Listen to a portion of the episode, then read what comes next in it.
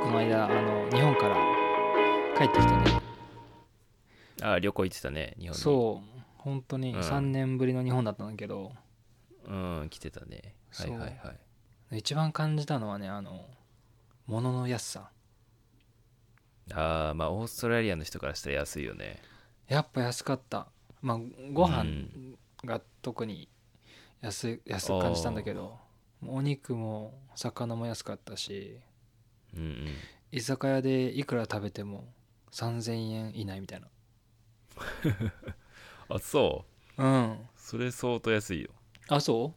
そうね安い安いね安い居酒屋うだね安いそれ居は酒屋かなじゃあうんいやそれでも安く感じるだろうねオーストラリア人からしたらいやー安かったうんそうだねえそれさなんだろう、うん今さ円安っていうのもあるし、それもあるうん、あとはだからオーストラリアの方が物価が多分倍ぐらい違うかな、そうだねちょうど倍かもしれないうん、賃金とか倍ぐらい違うもんねだからなんかそうそういうのも含めてうん安く感じるっていうのもあると思うしそうだよねなんだろうその前にき来たことがある3年前と比べてなんかこう物価が成長してないなみたいなそういうと多ころ分もあって、ね差が広がったんだと思うああそうだよねこそうの数年で他の国は経済成長してるけどそう日本はしてないからっていう、うん、俺7年前8年前とかに働いてる時はもちろんそれでも安かったんだけど、うん、オーストラリアは毎年時給が最低賃金が上がるわけさおおそうなんだそうわかんない日本もちょっとは上がってんのかもしれないけどまあまあちょっとずつね本当7月来月ねうん来月オーストラリアの最低賃金が2400円ぐらいなの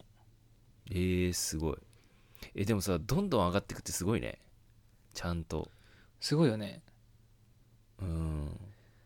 そう、まああれかもしんないその昭和の日本みたいな、うん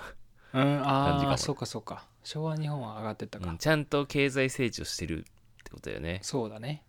まあ、そういう時代はあったんだよでも今上がってないじゃんでも日本みたいにいろんなテクノロジーとかさそうそその頃の昭和の日本ってさ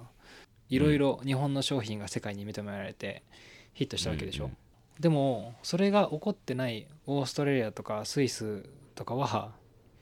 うちゃんと安定的に上がっていくっていうのもちょっと面白いよねああそうだねなんでだろうねなんか日本はスキルがある人たちがいっぱいいるし魚もお肉もこう果う物んも乳へ乳製品も美味しいみたいなうんうんだから結構物揃ってると思うのエンターテインメントもそうだし、えー自動車もすごいじゃんそうだねの割にはオーストラリア何が誇れるだろうと思ったらあんまなくてまあ土地はあるとしてもうんまあ農作物みたいなのは確かそうにそうそうそうあれだけどそうだねエンタメがすごいってわけでもないしねそうなんだよ確かにでも物価はすごく高いじゃない世界的に見てもオーストラリアって、うんなんでなんだろうね それなんか物価の物価がどうやって決まるかうんその物の価値まあ要するに資本主義の中でうん物の価値がどうやって決まるかっていうとどれぐらいのうひん人がうんその労働としてそれに関与したかというかうんうんうんうんそれに対して何かインプットがあったかによるって言われてて、はいはいはいはいこれがあのマルクスの経済学って聞いたことあるうんのマルクスねそう、うんマルクスの理論だと思うんだけどうん要するに労働者の量で、まあ、値段が価値が決まるとうんどの国でもなんかリンゴ1個作るのって同じななんじゃないかなってすごい思ったんだけどなんかどれぐらい安全を保とうかとかそういうのも違うらしいのね、要するにどれぐらいチェックが入ってとかそう基準基準の設定とかいやでもそれを考えても日本基準高いはずなのになってすごい思うんだよねそうだね日本の方が厳しそうじゃんその辺そうなんだよねむしろうんなんかさタイタイとか行ったらさこれ失礼かもしれないけどそこら辺になってるリンゴをそのまま市場で売りそうじゃんああ そうだねそうかうん管理わかるよ全然なさそうなイメージだから、うんそそういう意味では、うんまあ労働はそんなに関与してないから、まあ、取る、うん取って売る人だけ分のうんお給料が出ればいいのかなと思うんだけどはいはいはいだからそのすっごい考えていろいろ調べたらうん結論としてはい日本はあの労働者が我慢しすぎてるっていうところで落ち着いたんですよ。なるほどねそはいはいはうだいから通常えーっとみんな自分の時期はこれですとうんで残業代を出してくださいとかうんうんこれ以上は働きたくありませんっていうのが全ての世界の人人々がみんな同じ考えだとしたら、ほぼほぼ時給同じくらいになるんだってあとはその国の規制がどれぐらい厳しいかとかうん衛生面どれぐらいちゃんとしてるかとかこだわりによってもちろん上がったり下がったりするらしいんだけどはい例えばスイスってさその、まあ、農業政策とか環境安全そこにめちゃくちゃ力入れてるから、まあ、物価が上がっちゃってる部分あるんだって、なるほどねそううんでも日本それあるんあるのになってやっぱ思うの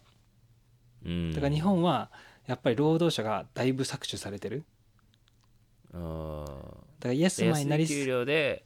働かされすぎてるからそう物も安いまんまってことそうかな物価が上がんないってことかな、うん、そうそうそうそうだからき企業がさ、企業側が、うんああ給料を上げないといけないな上げないといけなかったらとか残業払わないといけないってなったらさ、うんうんもう必然と商品の値段を上げるわけじゃんうん、うん、そうだねでも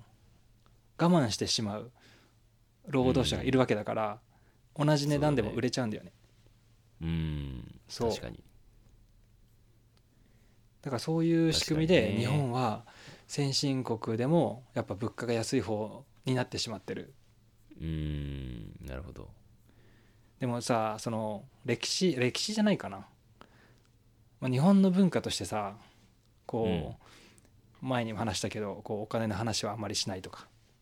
うん、まあ、お金は汚いっていう教育をそうそうそなんかこうされてるよねう、うんちょちょっとが我慢がかっこいいみたいな部分あったりしないうんうんうんうんうんそうだねなんか言葉としてさ根性とか忍耐力とかうんうんうんうんあるわけじゃん、確かに確かにそう、うんそこがちょっとまあ、自己主張しないからね日本人はねそうなんだだよ、よねうんだ、からそこそこそれがまあ仕事のシーンでも出てきてしまってる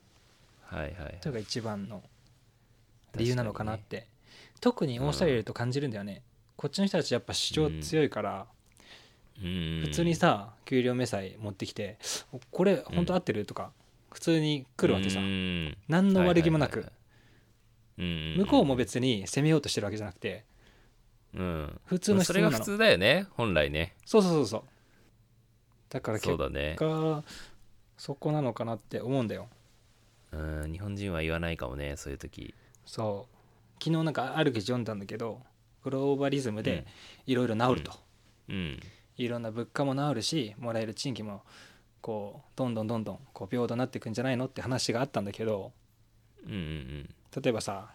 やっぱ優秀な人が海外に行ったらこれが給料もらえるって言ったらそれをさこうそのエースがあ自分の会社辞める海外行ってしまうってなったら高い給料上げようと思うじゃん、そうだねやっぱうんビザ問題とかあんだよね、ああなるあほどと英語ができないとかはいはいはいだから英語ができる国はうんまあ第一言語じゃなかったとしても教育がしっかりしてるところはグローバライズが早いのかなってうんうんうん思うのさそうそそうだねの中でも日本って日すごい本は英語喋れないからねそうだからネックなのがビザと英語そうだね個人的に思うのはそうんの日本は、なんだろう1億2000万人いて人口が、うんそうねその1億2000万人の中でもう要は日本の国だけでもビジネスが完結しちゃうじゃない、うんそうだねそうそれがなんだろう別にほら英語喋れなくてもやっていけるしああそうだね海外の市場を狙わなくてもそう国内だけでもそこそこ稼げちゃうっていうのがなんかだからなんか全部中途半端になっちゃってるんじゃないかなっていうふうあーにすごい思そうまあ技術ももうなんかうんいろいろあるのさ、う。うん、頭いい人も多いしね、そうスキル持ってるからさすごいもったいないんだよねうん、ねそうそうだね確かにねそうだからねなんかマシューが言うさその世界を目指さないって、その企業側としては出なくても日本の市場でいいわけじゃんうんうんでもなんか普通に労働してる人たちはやっぱ不満あると思うようんうんで海外に出るがその選択肢の一つなのであればもう少し平等になるのかなと思うんだけど、そうだね確かにね「